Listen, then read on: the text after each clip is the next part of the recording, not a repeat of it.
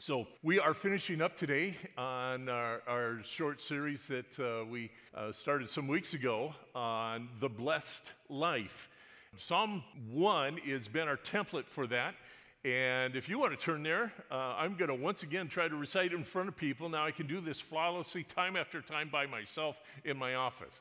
I practice it, and it's just not even a strain. But when I stand in front of people, sometimes I stumble a little bit. So uh, bear with me, uh, and because I want to, I want to recite this from memory. You can follow along in your Bible, or I think they're going to project it on the screen.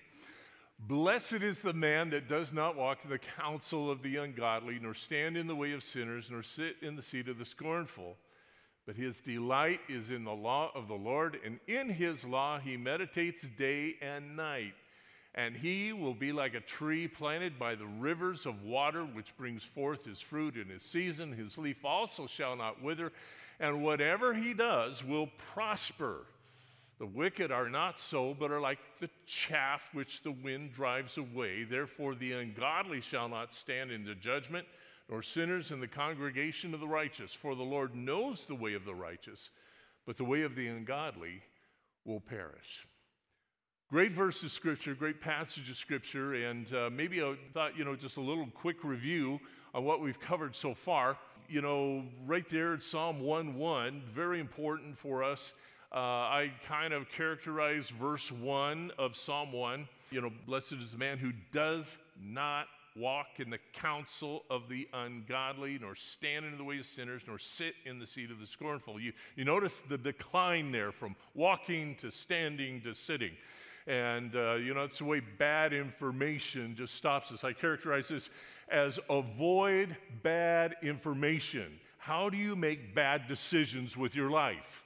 You make it based on bad information, right? I mean, this is the age of what? Misinformation? Is that what we're told? Disinformation? Misinformation? Um, but uh, we make bad decisions when we have bad information. And so we avoid the sources of bad information. And uh, those are enumerated there in, uh, in Psalm 1. So we follow God's law. When we follow God's law, we, we garner his favor. He gives us good information. So you go to verse 2 uh, where it talks about, you know, this blessed man, his delight is in the law of the Lord, and in his law he meditates day and night. So avoid bad information, but get yourself good information. Where does that come from? It comes from the Word of God. When our, our mind and our understanding and our being is full of Scripture, full of the Word of God, we make good decisions for life. You know, because God is the God of life and that's what he wants us to experience is life and that we might have life more what? You know the word abundantly right? And so that's the information that he's giving us that it would lead us to experience abundant life. And so he blesses those who put their trust in him for direction. I, I want to remind us, you know, when we talk about living the blessed life as well, is that I'm not talking about the easy life. You know, when we think, you know, oh, I'm blessed, you know, I'm just blessed, I'm just blessed. And we're grateful for, for good days. And I hope you're having a, a, a lot of good days, all right? But you know, you know, anybody can be blessed during good days, right? Um, that's easy. But the difficult part is when times are tough and in spite of difficult times, and it's difficult for the righteous and the unrighteous, Jesus talked about that. It rains on the just and the unjust. We both get rained on. Um, but there's a difference. We understand that God has, has equipped us, He, has, he is beside us, he is, he is helping us in every way, even during difficult times. And we experience especially the blessed life uh, during difficult days. And, uh, you know, not to say they aren't hard. I'm not talking about here a, a carefree life. I'm not talking about, you know, you're never going to have another problem. That's not what the blessed life is about. The blessed life is about thriving during even difficult times. And, uh, and that's where the difference is made because we know that all of the easy days, uh, it's easy to, to exist and to appreciate what we have, but during difficult times is when we really learn to trust in God. And, and you know, a lot of the choices that we have to make are hard choices. And, uh, you know, we like easy choices. We like, you know, for things to not cause controversy or, you know, we want to make choices that always include us, you know, and, and uh, all, all the groups of people that are important to us. But we sometimes have to make hard choices to follow after God, to put Him first, and to obey. Even these hard things, you know, it results in His blessing, and our lives can be easy in the sense of, of what, they, what is not there. Now, a lot of times we think about the blessed life because of what we have or what we are experiencing and you know what's in front of us what we can touch uh, and feel and all of that uh, with our senses, uh, you know, right there in front of us. But, you know, sometimes we have to appreciate what isn't in our life, okay? And the blessed life would include a lack of drama in our lives. You know what I'm talking about? Drama? you know, drama can happen, you know, in all kinds of instances, you know, addiction, unforgiveness. Oh my goodness, offense and unforgiveness causes so much drama in our lives, you know, dysfunction, divorce, all of these things cause drama in our lives. You know, it's hard to notice what isn't there. You, you know what I'm talking about? One time I, I, was at another church, in fact, it was in Anchorage, and we had, we had a policy of uh, keeping the doors unlocked during the day during business hours. and we were walking in, in the uh, foyer of the church, and uh, I remember it was with another staff member, and we stopped, and they said, Wasn't there a picture on this wall? And uh, I looked there, and sure enough, there's just a blank wall. And it's hard to notice what isn't there. Isn't that true? And uh, we both sat there and thought, yeah, in fact, it was, and I forget what it was, it was a limited edition print that somebody had loaned the church to hang. And uh, what we discovered is that there were several missing pictures. the people had come off the street, taken what they wanted, and walked out, and we were never the wiser. But it's hard to notice what isn't there. You know, and we can kind of take it for granted if there's a lack of drama in our lives. Uh, that that's what isn't there in our lives. You know, to live a life, you know, where you come home and it, the house is full of peace, the house is full of the presence of God. You know, there's harmony and uh, love in the house. It is uh, hard to appreciate the fact that drama isn't part of that. And the blessed life helps provide that for us and, uh, when we follow after the Word of God. You know, we negotiate good times, we also negotiate difficult times. Job uh, I'm, I'm gaining a greater appreciation for the book of Job. I used to kind of think, boy, you know, Job is 40 chapters and it's really long, you know, and reading through Job. And, and uh, yet I have, I have started to gain a greater appreciation of Job, and I look forward to reading uh, the 40 chapters of the book of Job. But in Job chapter 2, verse 10, he says this He says, Shall we indeed accept good from God, and shall we not accept adversity, talking to his friends who had come to counsel him and how he had strayed and, and uh, all of the difficult things in his life. And he's saying, No, no, no, no, no. Don't you understand? Is that God, of course, gives us good, but we also endure difficult things. We also endure adversity uh, as well, and God helps us even in times like that. Do, you know, uh, what is it? Uh, Romans um, 8 12, we, we quote it all the time, where it says, you know, and we know this, that all things work together for good for the called. And, and you and I are called of God. We are called to live that blessed life. And even the difficult things in our lives, even adversity, God works together in our lives to produce something good. And that's part of what the blessed life is, is all about. So we're not preaching the fact that, you know, just, you know, when you become a Christian, that your troubles are over and difficulty will never find you again. That's not the case. Uh, I would like that to be the case, but it is not the case. Even in difficult times, we can thrive. So we also covered this is that uh, the idea that God is not out to crush us. He's not uh, here to take away all our fun in life and to penalize us for our errors. He's not watching you just to step out of line so that he can punish you, he can express his anger at you. That's, that's not what God is all about. God's position towards us is to bless us and to enhance and improve our lives, to reward our obedience toward Him. And, and it is His will, we talked about this, for our lives to flourish and that we, you know, that we prosper in life. If you look at Psalm 1, verse 3, uh, where it says, And he shall be like a tree planted by the rivers of water. We're going to talk about that a little bit more in a moment planted by the rivers of water, brings forth his fruit in his season. His leaf also shall not wither, which implies that there is adversity, there is drought. There's times where you know, our leaves could wither, right? And, uh, and whatever he does will prosper. And uh, I know not all the time does it feel like we prosper, but uh, that is God's will for us to flourish and uh, one who uh, lives carefully and fully following after God. That is a promise for us. And um, this final thought here is that you are God's favorite, okay? Have you ever been anybody's favorite before? Have you ever heard somebody say, you know what, you are my favorite? That's the way God thinks about you. I don't know if you're comfortable with that idea or not. Um, I've, I've, given this a lot of thought.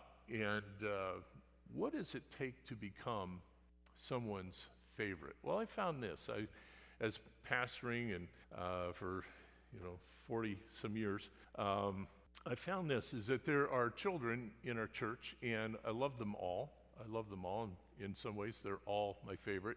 But you know, when you have a favorite, it's it's not just some sort of um, uh, fickle sort of selection, like, oh, that child over there. I don't even know their name, but they're my favorite. We don't tend to choose favorites like that. What, what turns someone from just being somebody that we enjoy and we love and, and all of that to becoming our, our favorite? Well, um, it's often because they show interest back to us, all right? So if we have a little child and all of a sudden, you know, they decide that, you know, they are, want to show interest back to me, it's easy to develop an affection and think of them as a favorite. This is one of my favorite kids uh, right here. Uh, why? Because not only do I love them, but they seem to have some affection back to me. And if you want to be God's favorite, if you want God to say, you know what, you are one of my favorites, um, what, what does that take? Is it we interact with Him as, a, as we're living this blessed life, as we are following after Him, as we are meditating in His law day and night, and, and uh, engrafting that into our lives. You know what?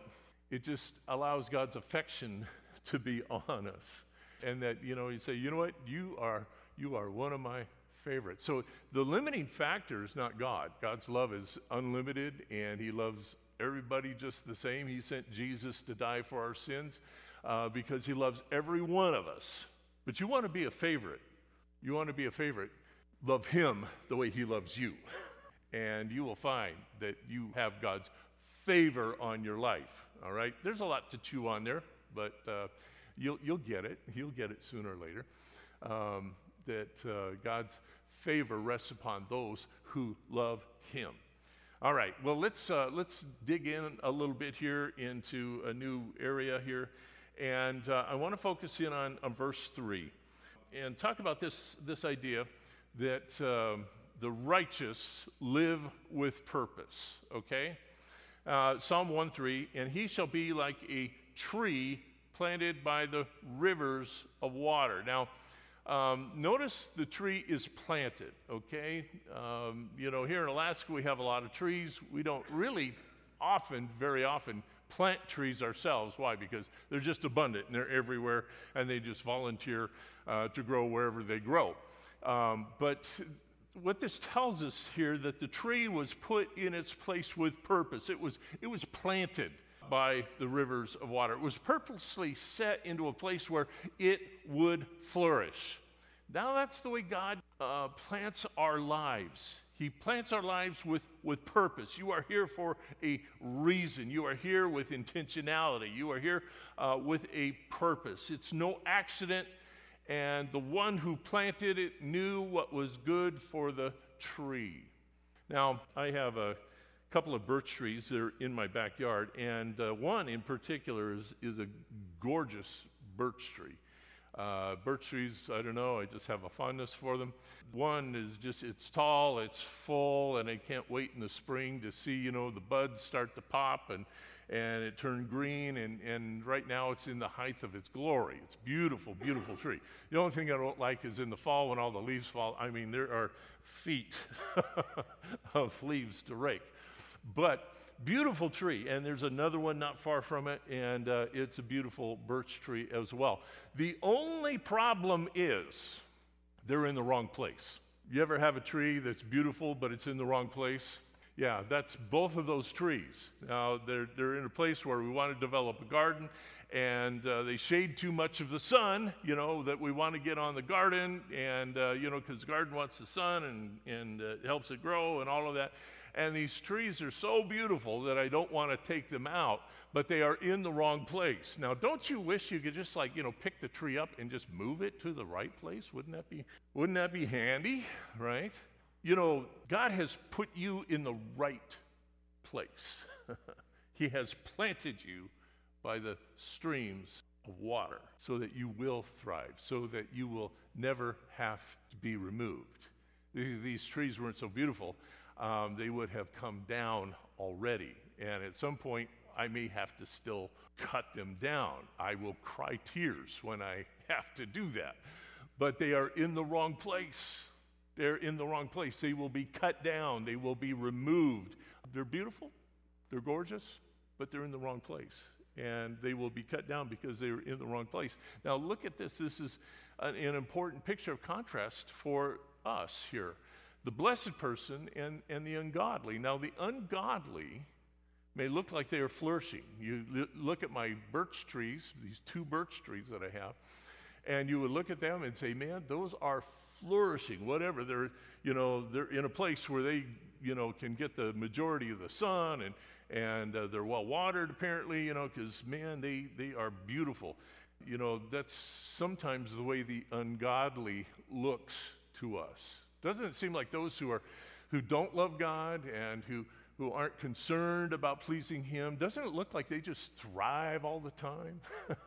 Doesn't it look like you know they're just in all of their glory? And and sometimes it's hard to not feel a little bit envious like you know maybe if i cut a few corners maybe if i didn't you know so carefully follow after god that i too could look like i'm thriving or you know i too could could be like them, you know, and we look at this, but, but here's the problem. Here's the problem. Even though they, they look gorgeous and beautiful and all of that, they are in the wrong place. They're in the wrong place. The writer of Psalm 73 had to, had to work through this dynamic. Psalm 73, verses 2 and 3 and 12. You, you really need to read the whole psalm in order to get the full effect of this. But, but here's the writer of the psalm, Psalm 73 2. He says, But as for me, my feet had almost stumbled, my steps had nearly slipped. For I was envious of the boastful when I saw the prosperity of the wicked. Behold, these are the ungodly who are always at ease. Now, you can go ahead and, and, and read the rest of that. I'm not going to today just for lack of time. But he describes how, in every way, it looks like they are just thriving. Like, you know, everything that they do turns out well, and, and they lack for nothing, and their health is robust, and all of those things. And then all of a sudden, halfway through that psalm, the psalm writer says, But I'd almost, I'd almost given up until I went into the sanctuary of God. This is what he says, Psalm 73, verses 18 and 19. Surely you set them in slippery places. You cast them down to destruction. Oh, how they are brought to desolation as in a moment, and they are utterly consumed with terrors. And he goes on to describe how their end is. And it very much parallels what Psalm 1 is telling us is that the wicked are not so, but are like the chaff which the wind drives away. Do you know what chaff is? You know, I'm not a I'm not from the farm and we didn't grow wheat and all that, but I understand chaff is what uh, it covers the kernel of wheat. Now, the kernel of wheat is what we want. They grind that into flour and we have bread because of that. But uh, the chaff is what covers it's the husk, it's, it's the part that, that uh, during harvest uh, it, it, dries, and um, back in biblical days, they would toss the kernels of wheat in the air, and the wind would blow the chaff away from the kernel of wheat. The wheat was heavier, so it would descend and, and uh, land on the blanket or whatever they were, but they would continue to toss this, and there would just be a continuous uh, trail of chaff coming off of the wheat. Now, there is nothing useful about chaff, all right? They don't want it. They don't want it part of the, the flour making process when they grind wheat. They want the chaff gone. And uh, so they want the wind to carry that away. Uh, and nobody gathers it. It's not useful for anything. In all of Scripture, if you ever read about chaff, it is negative. It's always burned, it's always done away with, it's always worthless. There is no use for it.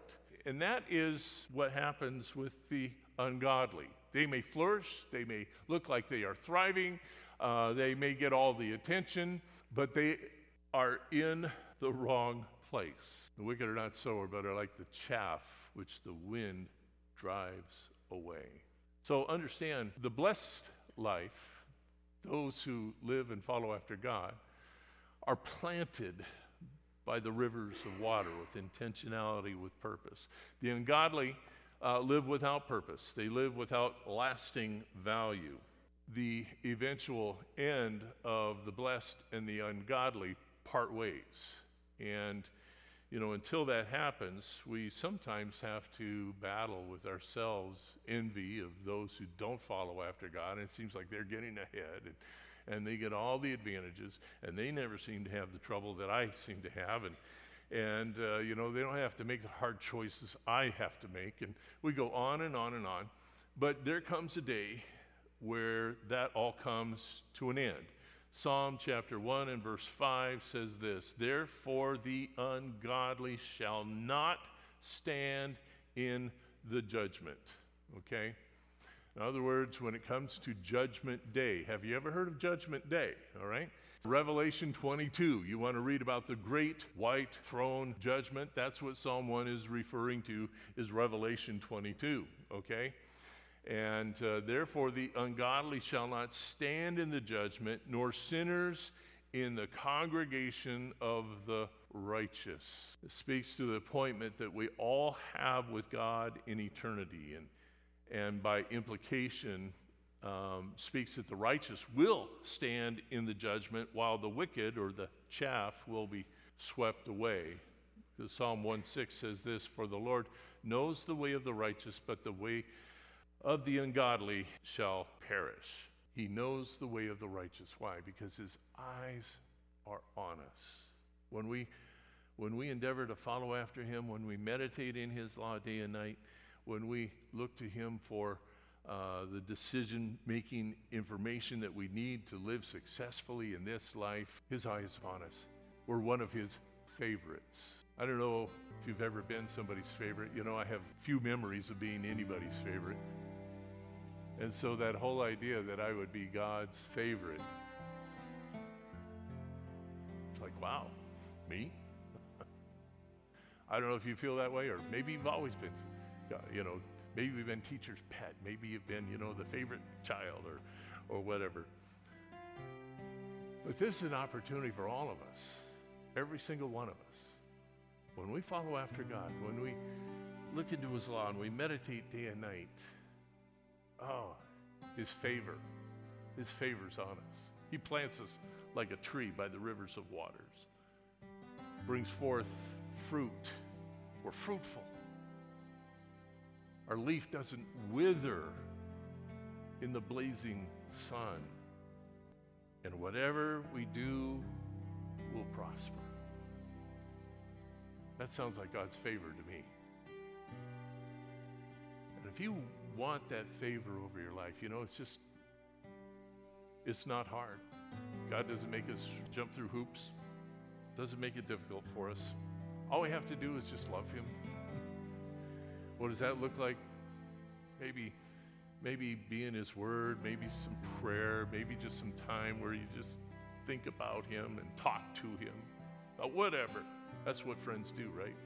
Tell Him how much He's your favorite. He'll tell you how much you are His favorite. Would you bow your heads with me as we bring this to a close today? Heavenly Father, oh, here it is, 4th of July weekend, and Lord, we think so much about freedom as Americans, and Lord, the things that we celebrate, we are free to celebrate. But Lord, we want to take a moment here on this July 3rd Sunday and just say thank you, Lord. Thank you, Lord. We realize that we have been endowed with inalienable rights by our Creator. And Lord, sometimes those are so familiar to us that we sometimes forget how valuable they really are. And we just want to say thank you. And Lord, we pray that we would handle these wonderful gifts that come from you, Lord, with wisdom and with integrity. And Lord, that comes by spending time in your word and spending time in prayer. And Lord, just making you our favorite. And Lord, that comes back to us time and again. And I pray, Lord, for every person in this room, Lord, that that would be the kind of relationship that they would want, that they would long for. Lord, that they would have that security of knowing that I am God's favorite. His favor rests upon me. And so, Lord, help us to incorporate in our lives, Lord, everything that we need to, to be blessed. Lord, to avoid bad sources of information. Lord, to cling to what is good, put it into practice in our lives. And Lord, the promises and blessings from you will follow. Lord, if we just invite you into our hearts, into our lives, to say, Jesus, would you come into my heart? Would you come into my life? Begin to teach me how to live, Lord, we'll be experiencing your blessing in our lives. So we thank you, Lord. Help us, Lord, not to look at drama as excitement, but Lord, to treasure the peace and the harmony, Lord, that comes with knowing you. And uh, Lord, we want to give you thanks for that. In Jesus' name, amen. Amen. Praise God.